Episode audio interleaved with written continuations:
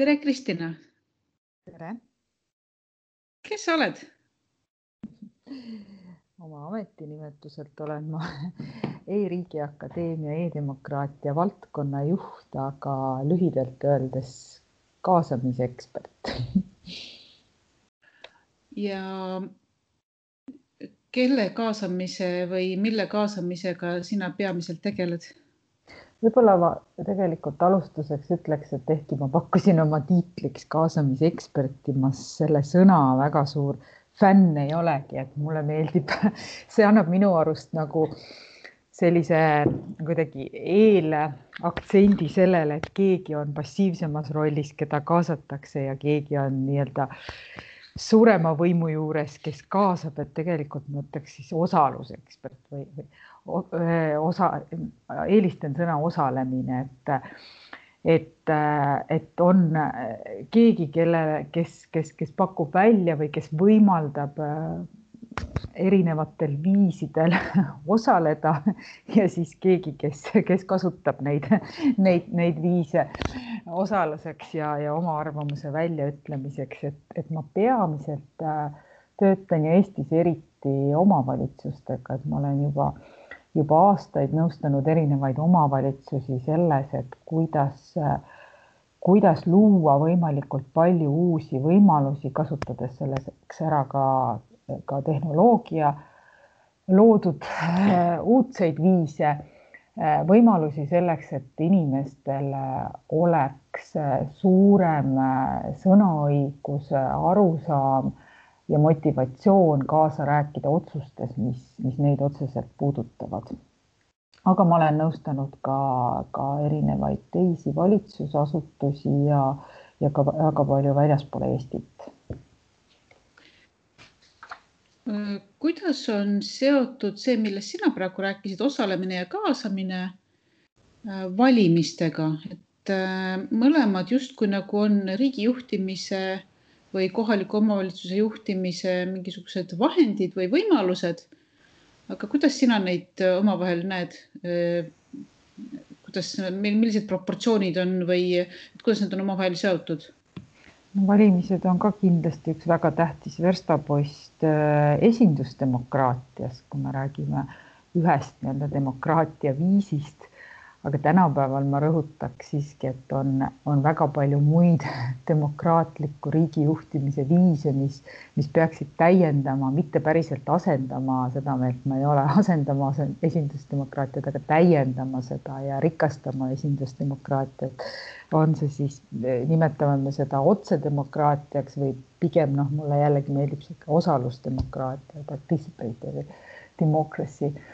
väljend, et, et, et, et valimised jah, täpselt äh, iga nelja või viie aasta tagant, olenevalt, mida me valime, siis, siis ükskord tõesti nii-öelda formaalne ja ka väga oluline võimalus väljendada oma ideoloogiaid, eelistusi, seisukohti, toetust ja teha valik, aga sellele lisaks peaks olema väga palju erinevaid viise ja aegu ja kohti ja otsuseid, kus saaks kaasa rääkida ka jooksvalt selle nelja või viie aasta jooksul, et, et ja, ja sellega ma siis üritangi tegeleda ja, ja, ja, ja näidata omavalitsustele ja valitsustele neid viise ja kohti ja neid otsuseid, mille juures kindlasti tuleks ka küsida erinevate osapoolte arvamust, mitte oodata siis ära järgmiseid valimisi ja teha vahepealsel ajal kõik otsused ise aga mind huvitabki just äh, nende äh, kahe asja omavaheline äh, koosmõju ehk siis esindusdemokraatia ja osalusdemokraatia. kas on võimalik kuidagi tõmmata piiri, et mida peab tegema kindlasti esindusdemokraatia vormis ja mis on mõistlikum teha osalusdemokraatiana, oled sa selle peale mõelnud? noh, ütleme nii, et, et seda osalusdemokraatiat ja ma olen selle peale loomulikult palju mõelnud. kui ma ütleme keskvalitsuse tasandil või, või, või noh, nii-öelda nagu riigi, riiklikul tasandil on seda osalusdemokraatiat kahtlemata oluliselt keerulisem ka rakendada. meil on, meil on väga huvitavaid näiteid ju lähiajaloost ka, meil on rahvakogu ja meil on ka praegu üleval rahvaalgatus veeb, kus, kus siis nii-öelda koosloomeliselt seaduseid luua või, või seadusandlusesse panustada seaduseloomesse, aga, aga noh, need on olnud sellised pigem ka sellised ühekordsed kaasamis- või osalussutsakad või noh, nii-öelda nagu projektid, millel on olnud äh, algus ja lõpp, mis on kindlasti mänginud väga olulist rolli kogu meie nagu osaluskultuuri arengul. aga, aga kohalik tasand on, on see, kus ma näen nagu tegelikult ja kus rõõmustav on tõdeda, et Eestis ka noh, pidevalt toimubki selline igapäevane väikes, väiksematesse otsustesse kaasamine ja inimestele osaluse pakkumine ehk et see on päris hästi minu arust juba rakendunud selline osalusdemokraatia, mis täiendab kohalikul tasandil seda, seda esindusdemokraatiat, noh, on see siis äh, linna äh, arengu erinevatesse arengudokumentidesse ju tänapäeval vähemalt väga mitmed omavalitsused väga aktiivselt äh, kaasavad inimesi, mitte siis tõesti nendele nii-öelda juba lõppjärgus olevatele avalikele aruteludele, kus juba mingisugust valmis, valmis plaani või kava või arengukava demonstreeritakse, vaid ikkagi nüüd tänapäeval hakkab see protsess oluliselt, eh, oluliselt varem pihta ja, ja kasutatakse ka väga osavalt selliseid tehnoloogia võimalusi, interaktiivseid kaarte, et enne juba, kui toimuvad need avalikud arutelud,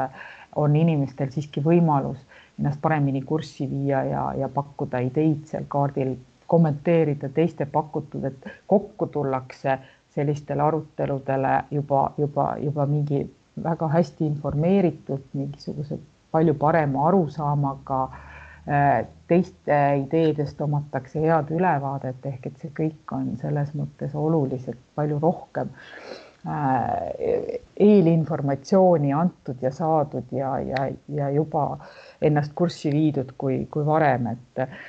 et see kohalikul tasandil ma näen jah, et see toimub hästi, mul ei ole head retsepti tegelikult, kuidas sellist osalusdemokraatiat püsivalt ja nüüd jälle üks sõna, mis mulle väga ei meeldi, aga ütleme nii jätkusuutlikult siis ka, ka, ka keskvalitsuse tasandil või kesksemalt äh, arendada või praktiseerida. Aga võib-olla see ongi kohalikule omavalitsusele omasem ja kui see saab meile harjumuseks kaasa rääkida võib-olla siis tasapisi peaaegu et märkamatult äh, nii-öelda nakatab ka keskvalitsust. ja ma usun ka, et noh, lõpuks omavalitsus ju, ju ongi selline äh, mänguväljak või, või noh, ütleme demokraatiast rääkides ta, ta ongi selline demokraatia mänguväljak ja, ja see on ju iseenesest äh, täiesti loogiline, et inimesi huvitavadki rohkem need otsused, mis, mis kohalik omavalitsus hetkel teeb, eriti Eestis, kus, kus päris palju ikkagi tegelikult autonoomselt äh, otsuseid tehakse et see iga järgmine võimutasand on, ongi juba iseenesest kaugel ja määrab otseselt meie elus ju tegelikult vähem, see, see ka seletab seda, miks me ah, kodanikena ju oleme, ma julgen küll öelda, väga passiivsed, rääkimaks kaasa Euroopa Liidu otsustes ja asjades, ehkki ka, ka seal osalemiseks on loodud platvorme, kindlasti pandud hakkama väga palju raha et ähm, ma ei tea ühtegi head näidet tegelikult, kus need, kus need Euroopa Liidu näiteks tasandil loodud ähm, mingid äh, kaasarääkimisvõimalused leiaks väga aktiivset kasutust või tihti taandub ka see sellele, et me ju reeglina äh, kui meid kutsutakse kaasa rääkima, osalema, me ei saa väga hästi tihti aru ikkagi, mida selle meie sisendiga tehakse, et, et noh, see on ka jälle selgituseks, miks äh, mõnes mõttes omavalitsused on olnud väga edukad, et noh, reeglina need protsessid ongi ju hästi selge alguse lõpuga ja hästi selge tulemusega. noh, kui meid kutsutakse arengukava kava eh, koostamisel kaasa rääkima, siis me ju tegelikult teame ja me ka näeme lõpuks seda lõpp-produkti ja, ja, ja kui see on kõik hästi tehtud, siis me isegi kui meie konkreetsed ideed ei jõua sinna siis head protsessi iseloomustab see, et meil on antud väga konkreetselt selgitusi ja põhjendusi, noh, miks ühed ideed jõudsid ja teised ideed ei jõudnud. et see on nagu hea protsessi tunnus, aga kui me räägime kasvõi noh, ma ei tea, mingi osale.ee äh, vahendusel kaasamisel Eesti äh, nagu riiklikul tasemel või keskvalitsuse tasemel mingisugustesse otsustesse, protsessidesse, siis seal noh, juba, juba muutub see lõpptulem suhteliselt häguseks, me ei saa seal reeglina tagasisidet, ähm, me, me, me ei tea, millega ja millal see protsess lõpeb ja see on veel ilmsem siis igasuguste Euroopa Liidu tasandil kaasamisprotsesside puhul aga ometigi osalemisprotsent valimistel ei ole väga erinev, kui võrrelda kohalikku ja riigi tasandit. et selle põhjal võiks öelda, et esindusdemokraatia puhul ei ole vahet, kas me räägime endale lähedasest, tähendab lähemal asuvast kohalikust omavalitsusest või, või kaugemal asuvast riigivalitsemisest ja see on tegelikult päris huvitav asi, mille sa välja tood, et et see, see ka mind äh, on pannud imestama, et kuidas meil see kohaliku, kohalike valimiste osalusprotsent ikkagi nii madal on, sest mulle samamoodi muidu tundubki, et meie inimesed ju väga tunnevad huvi, mis nende nende omavalitsuses toimub, aga, aga noh, siin võib-olla ma ei tea, tundub lihtsalt, et see on ka jällegi mingisugune inimlik, ma ei tea, mingisugune psühholoogiline äh, võib-olla aspekt, mis siin mängib, et, et noh, tegelikult me ju hoolime lõpuks äh, suures pildis ikka väga oma riigist ja, ja, ja noh, lõpuks me ka teame, et tegelikult see, kes on riigis võimul, noh, sellel lõpuks on ka äh, on ka ikkagi väga suur mõju sellele ju, mis, mis toimub meie kohalikes omavalitsustes ja, ja, ja, ja, ja allpool, et noh, võib-olla seal tuleb nagu see mängu, et, et see tundub ikkagi väga tähtis, kelle kätte me oma riigi nagu neljaks aastaks anname. ehkki noh, iseenesest igapäevaselt meile tundub, et meil on väga tähtis ju see, mis, mida meie omavalitsus teeb ja otsustab, et võib-olla see on nagu sellega seotud siis mm. -hmm ma nüüd tooksin tehnoloogia äh, teema äh, sisse. Äh, kui siin on uuritud e-valimisi, siis on tähele pandud, et ega valimi, valimistel osalevad ikka needsamad inimesed, lihtsalt nüüd nendel aktiivsetel inimestel, kes on viitsinud valima, valimis, oota, valimas käia, et need nüüd saavad mugavamalt seda teha ja hääletavad äh, tehnoloogia abil, et äh, väga palju see osalemisprotsenti ei ole tõstnud. kas nüüd kohalikul tasemel ja osalemi-, osalusdemokraatia mõttes on tehnoloogia kuidagi toonud uusi inimesi ka äh, kaasa rääkima või on ikkagi needsamad aktivistid lihtsalt nüüd saavad nad teistes, teistes keskkondades kaasa rääkida? Jah, nii väga, kui mulle meeldiks äh, uskuda ja loota, et tehnoloogia abil me saame rohkem osalejaid ja aktiivseid inimesi, siis noh, mulle tundub, et õigus on ikkagi nendel, kas ka, ka nendel akadeemikutel ja teoreetikutel, kes juba tehnoloogia arenedes kohe alguses ütlesid, et lõpuks tegelikult tehnoloogia aktive-, noh, täpselt, et aktiveeribki äh, neid, kes on juba niigi aktiivsed ja kes leiaksid ilmselt selle võimaluse oma, oma kodanikuaktiivsust väljendada ka siis, kui seda tehnoloogiat ei ole, ehk et nad pingutaksid rohkem nii või naa. ja tegelikult neid passiivseid, noh, kes on passiivsed mingil erineval põhjusel, kes on pettunud, kes, kes ei viitsi, et neid noh, tegelikult see tehnoloogia ka aktiivsemaks ei tee et äh, siin on muidugi üks väike aga, et noh, kui me hästi konkreetselt võtame, millest sa alustasid ka, et e-valimised ja Eesti puhul siis noh, me teame, et äh, jah, siis kui maailm oli veel natuke teine enne praegust kriisi, siis Eesti noored on ju ühed ilmselt Euroopa mõistes ka aktiivsemad reisijad, kes armastasid võtta mingisugust vaba aastat ja minna Austraaliasse et noh, ilmselt nende osakaal hääletamise, hääletanutest oleks siis veel oluliselt madalam olnud, kui meil ei oleks olnud nüüd viimastel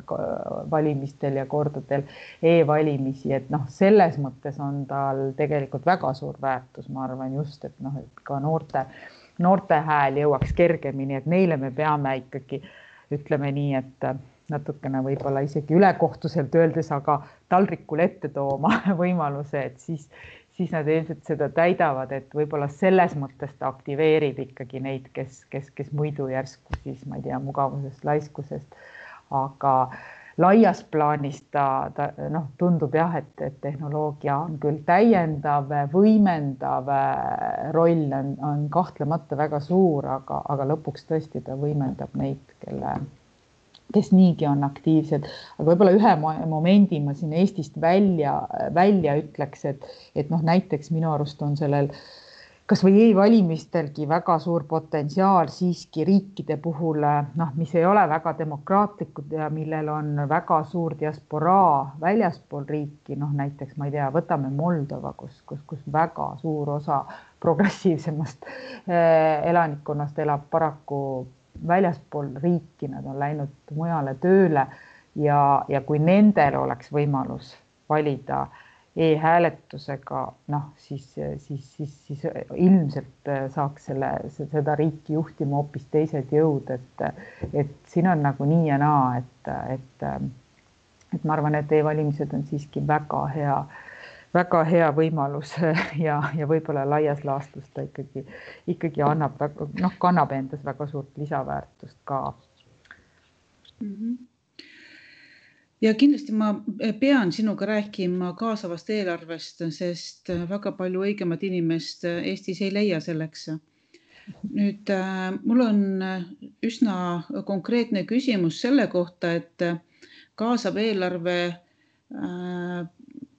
eriti ei ole ratsionaalne projekt, et see ei ole niimoodi, et nüüd saab ilmtingimata äh, õigema ja parema eelarve, vaid leitakse, et ka see on natukene nagu kodanikuhariduse projekt, et läbi kaasava eelarve äh, saavad inimesed paremini äh, tundma õppima, kuidas üldse eelarvet tehakse ja, ja nii edasi.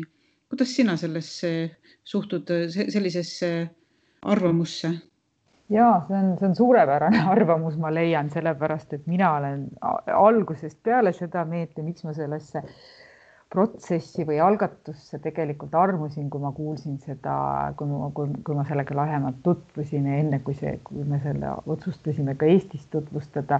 oligi just nimelt see, et ma nägin, et see on selline suurepärane äh,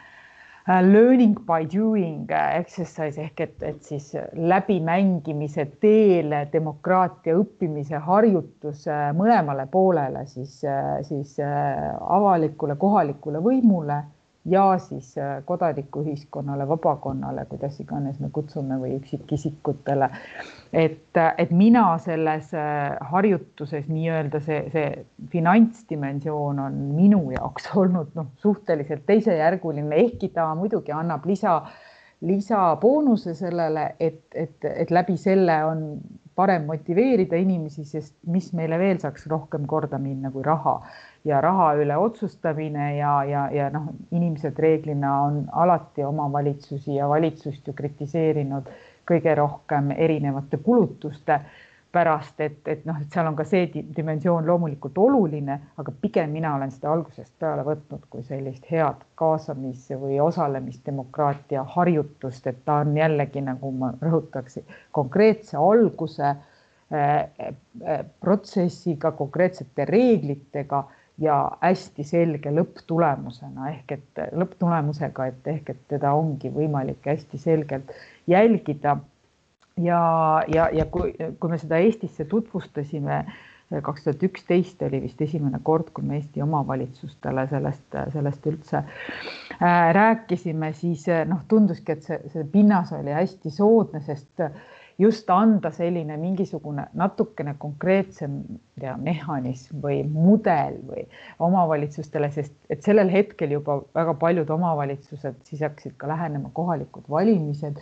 et äh, rääkisid kaasamisest ja, ja avatusest ja, ja inimestele äh, kaasarääkimisõiguste andmisest, aga noh, hästi abstraktselt, et puudus tegelikult selline nagu hea näide, kus inimesed noh, tõesti nende noh, teevadki mingisuguse otsuse, hääletavad ja teevad noh, välja arvatud siis valimistel osalemine, et see oli selles mõttes ikka väga hea asjaolude kokkulangemine, et ma nägingi seda, et see on üks hästi hea mudel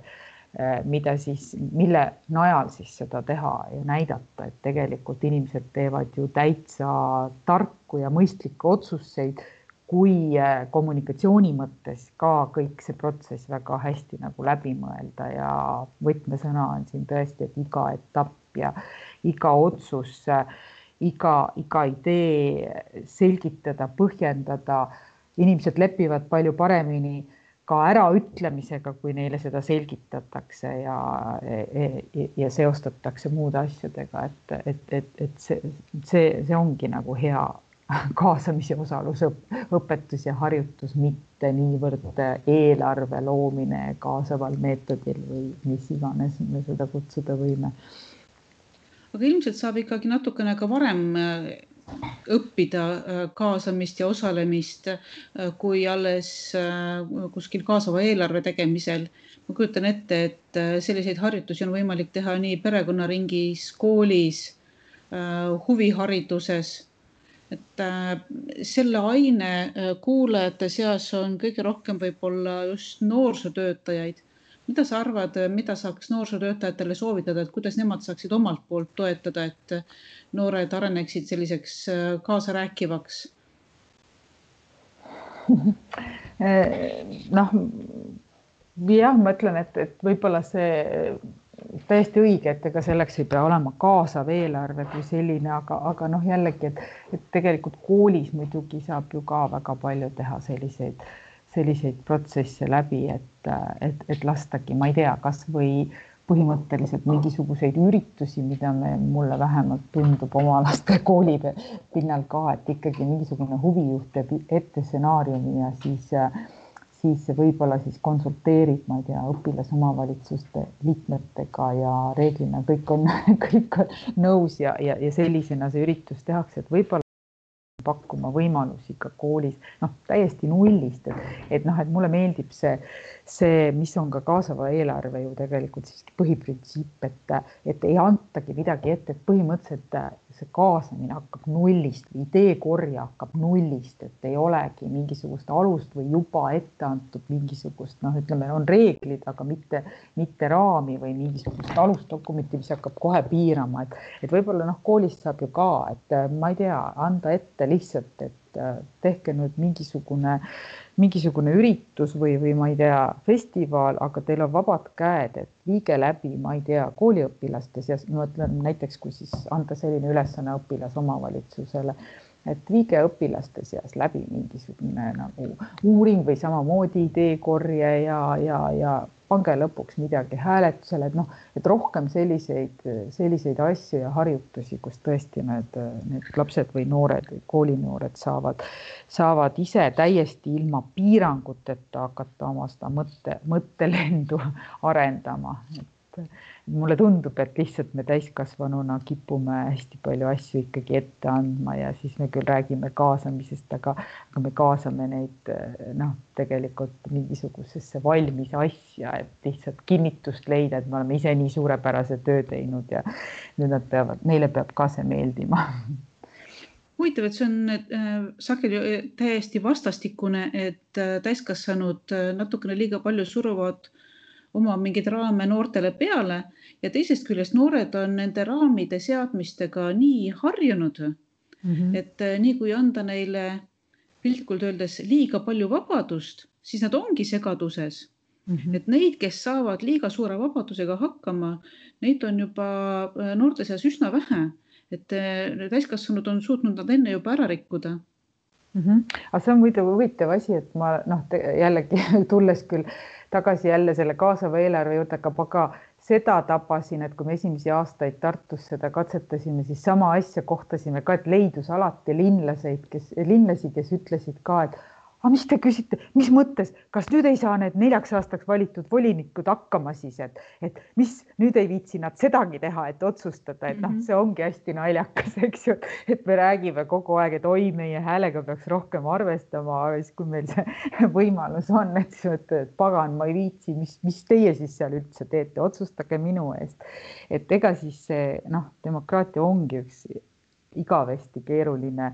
ja kui ma nii võin öelda, siis jutumärkides muidugi tülikas asi aga, aga, aga paraku ju paremat ei ole. Et me, ma arvan, et me, kui me hakkaksime vaagima plusse ja miinuseid, siis me ei tahaks üheski teises riigikorras elada, nii et selles mõttes tuleb meil ühiselt pingutada, et see, et see kõik oleks võimalikult huvitav, mänguline mitmekesine, et tegelikult annab äh, erinevaid otsustusprotsesse ju kõiki selliseks teha, et, et, et mõlemad osapooled, noh, et, et, et oleks selline win-win situatsioon, et, et ehkki alati igasugune kaasamine ja demokraatia, see ju paratamatult toob kaasa selle, et üht, ühed, ühed võidavad nii-öelda ühtede, ühtede hääl jääb peale või ühtede arvamus jääb peale, et aga, aga, aga just, et noh, et me peaks tegema kõik need sellised protsessid selliseks, et, et nii-öelda noh, kaotajaid selles mõttes ei ole, et kaotaja on väga rahul, sest ta on saanud nagu selgituse, miks ta, miks tema on hetkel kaotaja, aga ta saab aru ja tal on motivatsioon teha järgmine kord midagi teisiti või tulla, osaleda uuesti ja, ja ta saab aru, et noh, et ta, et tal on järgmine kord on tema šanss olla võitja, et mm -hmm. see on, ma arvan, selline võtmesõna minu viimane ette mõeldud küsimus on sulle selline, kui noor on liiga noor? issand, kui ma mõtlen, mul on enda lapsed juba selles mõttes suured, et viisteist ja üheksateist ja noh ne,, neid ma võtan juba ammu väga nagu noh, täiskasvanud selles mõttes, et ma arutan nendega väga palju nagu ühiskonnaelu küsimusi ja nemad on minu jaoks juba nagu noh, ammu selles mõttes üle selle noore lati, aga kui ma võt, mõtlen nagu oma tuttavate väikestele lastele, siis, siis noh, minu arust ka ka nende see maailmapilt, see, see, seda, sellest aru saada ja seda tajuda ja selle valguses vaadata ka kõike, ma ei tea, meid ümbritsevat ruumi ja mõelda nagu otsustele ja strateegiatele, mida me peaks tegema, et siis minu arust piire ei ole, et me peaksime kuidagi, kuidagi, ma ei tea ka, ka, ka väga noored, ka väga väiksed lapsed on minu arust nagu annavad, annavad meile väga olulise sisendi erinevatel viisidel sellesse, kuidas me peaksime ise ka nagu suunama oma elu ja ma ei tea, tegema oma otsuseid ja, ja, ja, ja, ja noh, siin ei olegi piire, ütleme niimoodi, et aga võib-olla mingi hääle, kui me räägime noh, mingisugusest hääleõiguslikust osalemisest või et siis noh, minu arust äh, ka, ka siin eelmine aasta, paar aastat tagasi Tartu kaasavas eelarves äh, tuli välja vist langetatigi, kas, kas neliteist oli juba, kui ma ei eksi, eelmisel korral ka see osaluspiir ja hääled vanuseliselt, et ja minu arust see nagu ma ei tea, väga õigustas, sest et, et, et natukene on ka, kui me vaatame neid ideid äh, läinud, need ideed rohkem noorte nägu, et, et, et seal on tegelikult ka noh, rääkides koolihoovide ideed ja kõik, et see on aidanud natukene ikkagi aktiviseerida ka neid koolinoori, et mida, mida madalamaks me selle osaluspiiri oleme, oleme langetanud, nii et, et noh, selles mõttes tundub, et selle protsessi järgi ka, et noh, neliteist on juba igavesti küps mingisuguseid otsuseid, mis puudutavadki tema lähedast avalikku ruumi näiteks langetama, et äh, noh, siin ma ei tea, mulle väga ei meeldi tegelikult need vanuselised piirid, sest -hmm. olgem ausad, et äh, mõni, mõned, mõned kuuekümneaastased võivad olla nii piiratud mõtlemisega ja nii väikese maailmapildiga ja mõni viieaastane oskab, oskab küsida selliseid asju, mis mis panevad su mitmeks päevaks maailma üle mõtlema, et piire ei ole. sellepärast ma tegelikult küsisingi seda äh, küsimust, et äh, ma teadsin, et midagi sellist sa vastad ja kuna see langeb kokku minu maailmavaatega, siis sellega on hea lõpetada. et äh, kas sa soovid lõpetuseks veel midagi öelda, mis jäi kripeldama ja mida ma ei taibanud ise küsida? ma ei tea, mulle meeldib üks moto alati, et ja ma ütlen seda näiteks ka omavalitsustele, kui ma, kui ma neile räägin avatud valitsemisest ja kaasamisest, et, et alustage, alustage väikselt, aga alustage kohe. Et see, see kehtib noh, mitte see kehtib igas asjas, see kehtib ka nagu ise osalemisel või oma kodanikuaktiivsuse ilmutamisel või et, et noh, et ära, ära jää ootama kunagi, ma ei tea paremaid aegu ja rohkem mm -hmm. raha ja targemaid, ma ei tea, ametnikke või õpetajaid või et, et on kindlasti asju, mida sa saad nagu kohe muuta ja, ja, ja alusta juba täna väikeste asjadega ja siis on lootus jõuda ühel päeval suurte asjadeni. super, aga aitäh sulle. ja aitäh